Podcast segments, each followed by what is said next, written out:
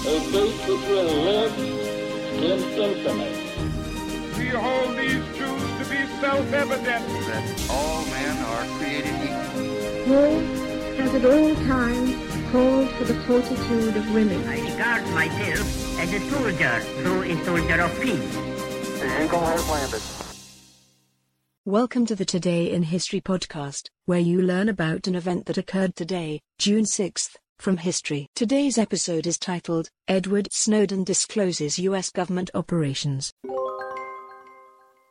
On June 6, 2013, Americans learned that their government was spying broadly on its own people. That's when The Guardian and The Washington Post published the first of a series of reports put together from documents leaked by an anonymous source.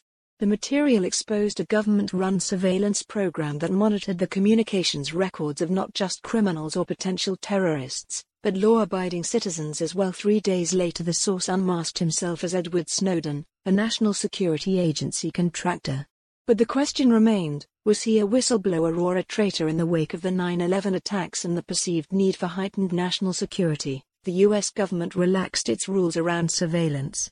The first story published in The Guardian revealed that the NSA was collecting and monitoring the telephone records and the texts of citizens. Days later, The Washington Post and The Guardian reported that the US government was tapping into the servers of nine internet companies, including Apple, Facebook, and Google, to spy on people's audio and video chats, photographs, emails, documents, and connection logs, as part of a surveillance program called PRISM.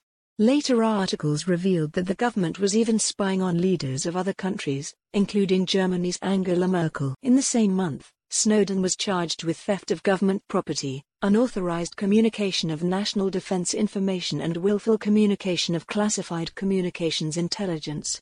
Facing up to 30 years in prison, Snowden left the country, originally traveling to Hong Kong and then to Russia, to avoid being extradited to the U.S. In the wake of the leak, President Obama assigned two five person teams to investigate the nation's surveillance policy.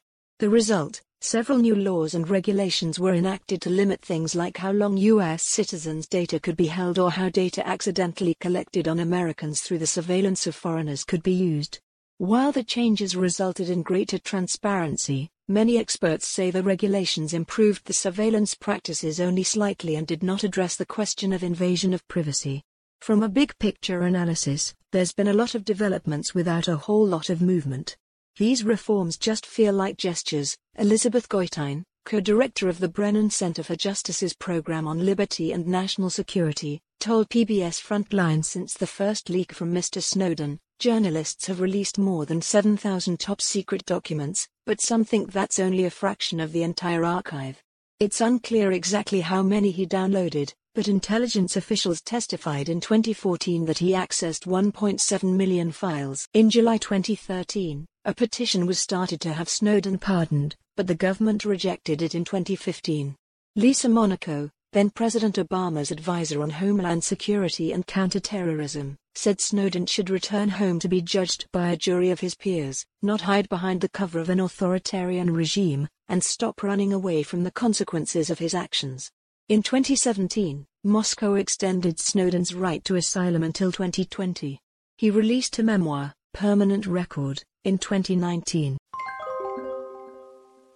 Today's historic event is provided by History.com.